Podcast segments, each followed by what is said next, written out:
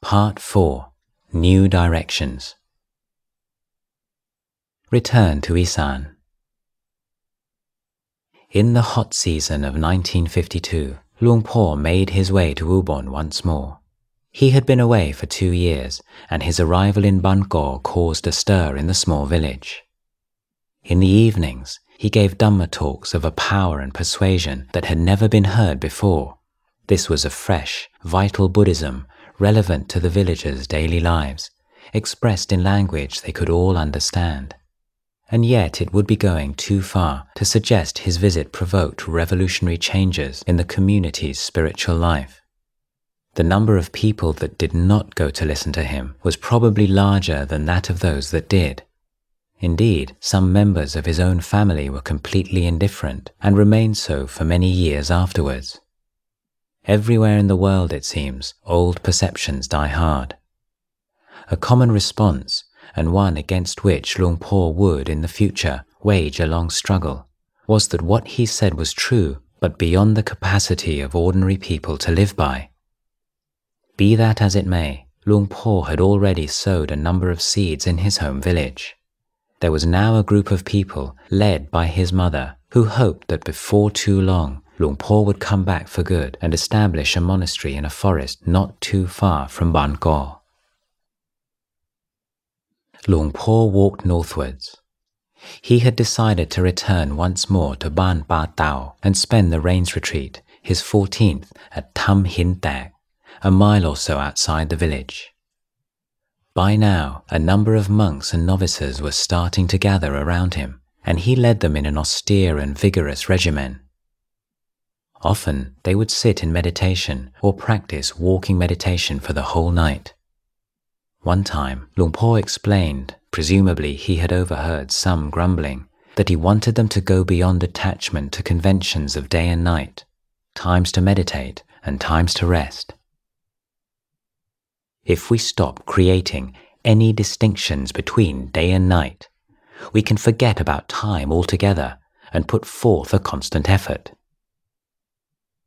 A sense of the warrior spirit that Luang Por was trying to instill in the monks is given by Venerable Tieng.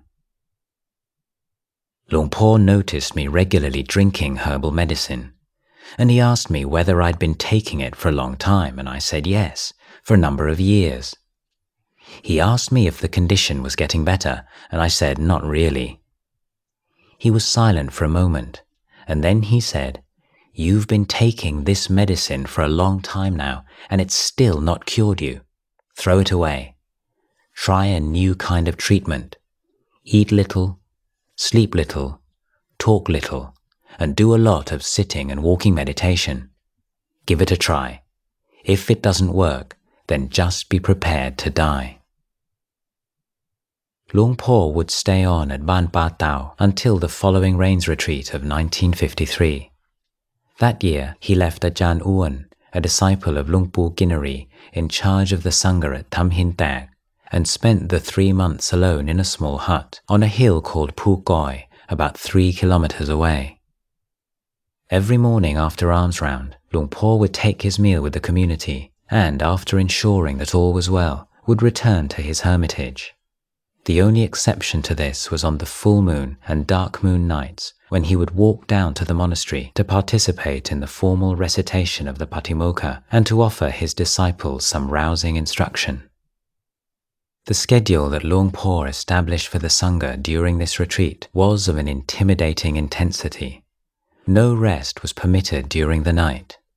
The monks and novices were expected to practice sitting and walking meditation until dawn, when they would set off on an alms round of between three and six kilometers. The return walk from the village was a grueling slog on a completely empty stomach. With their big iron bowls heavy with sticky rice and after a sleepless night, they would sweat profusely under the weight of two thick robes.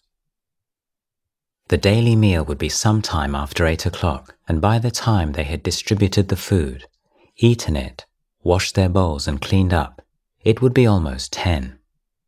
On returning to their kutis, the monks would air their robes, practice walking meditation until weariness overcame them, and then, as mindfully as possible, collapse onto their rush mats for some well earned rest. At three in the afternoon, a bell would be rung as a signal for the daily chores, sweeping along the paths and central area of the Wat, sweeping and wiping down the Dhamma hall, and hauling water from the well. At six o'clock, the bell would be rung for evening chanting, and another night's meditation would begin. For the first two months, the monks could sit and walk as they wished, but in the third month, the screw was turned even tighter.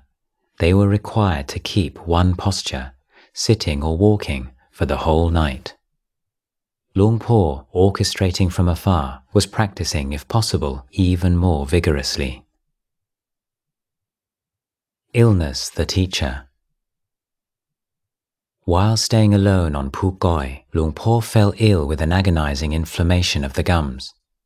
Rather than seek medicine, he chose to endure the affliction.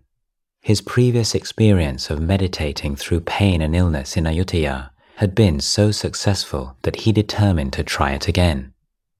In this case, the illness itself was not life threatening. It provided an opportunity to work with physical pain.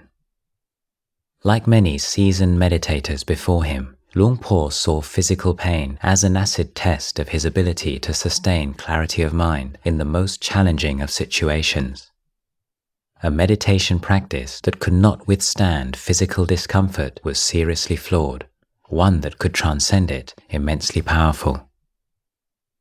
Although it is true that the Buddha emphasized the value of good physical health and roundly criticized the excesses of the various deny the body, free the spirit religious groups of his time, it is also undeniable that generations of monastics have experienced significant progress in their practice through rising up to the challenge of illness. A prolonged period of physical discomfort firmly handcuffs meditators to the nitty gritty, and much is to be learned. Pain affords little room for self deception. Dealing with illness and pain provides undeniable proof of how well meditators have developed their ability to protect the mind from anxiety, resentment, fear, and depression when faced with the unpleasant. If fear of death is still lurking in the mind, it is exposed. Luang Por patiently accepted the pain. He alternated between using his powers of concentration to suppress it and with making the pain itself the object of his contemplations. With the mind steadied in a calm equanimity, he was able to investigate the inevitability of pain and disease to the human body and to penetrate its impermanent and impersonal nature. After seven days, Luang Por recovered. The pain in his gums had faded and was gone.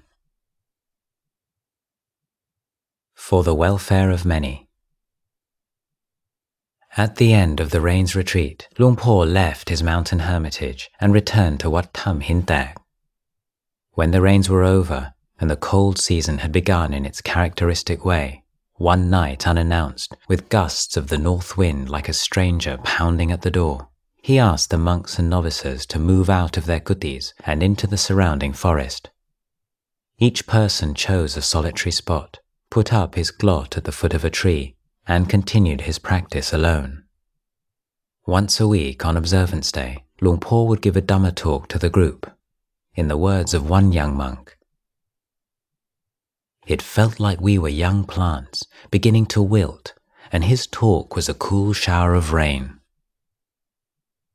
The monastic community continued practicing in this way until the end of February 1954, when Luang Por's mother, Mae Pim, his elder brother, La, and a small deputation of villagers from Ban Kaw came to visit. They had heard the news that Luang had abandoned his wanderings and was now the leader of a community of monks they came as representatives of the people of their village with a formal request. Would he please, out of compassion and for the welfare and happiness of them all, establish a forest monastery near Ban Kaw? Luang assented. Despite its harshness, the people of Isan retain a warm affection for their land, and wherever they go in search of work, and these days they may be found all over the world, they rarely forget their home. Filial piety and katanyu kataweti, a sense of gratitude for and a wish to repay all that one has been freely given are amongst the most treasured values of the Isan people. They draw people's minds back to their home village almost inexorably. In the meantime, they send monthly remittances to their parents and spouses, often a sizable percentage of their wage. Monks are not indifferent to such sentiments. Although forest monks may often lose contact with their families for many years in the early part of their monastic life, many eventually find themselves drawn back to their home district.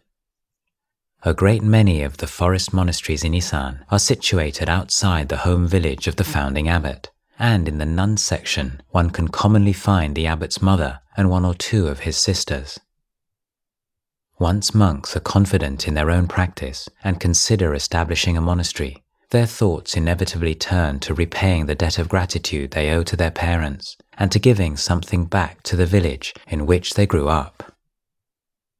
It may well be that the thought of going to live in the forest close to Ban Ko was already in Luang mind. Certainly, the acceptance of his family's invitation was a prompt one. It was almost as if he had been waiting for it. And within a few days he was on the road. With the benefit of hindsight, the period at Tam Hin Tak appears as an interlude or, perhaps more accurately, a prelude. Luang Por was gaining experience training monks for the first time. He was experimenting with various kinds of group practice that he would go on to develop further at Wat Pong. He was preaching marvelously to the villagers. Luang Por's readiness to accept this invitation surely indicates a feeling that he had achieved, to some significant degree, the goal for which he left Wat Ban Ko eight years before. Put simply, he was ready to return. After the excited lay people had set off on the long journey home, Luang Por called a meeting of the Sangha. It was decided that Venerable Tiang, Venerable Tongdi, and a few of the novices would stay on at Wat Tam Hin Tak, while the rest of the Sangha would accompany Luang Por. At the beginning of March, he started out on a final long walk, back to Ubon and forward to a new chapter in his life.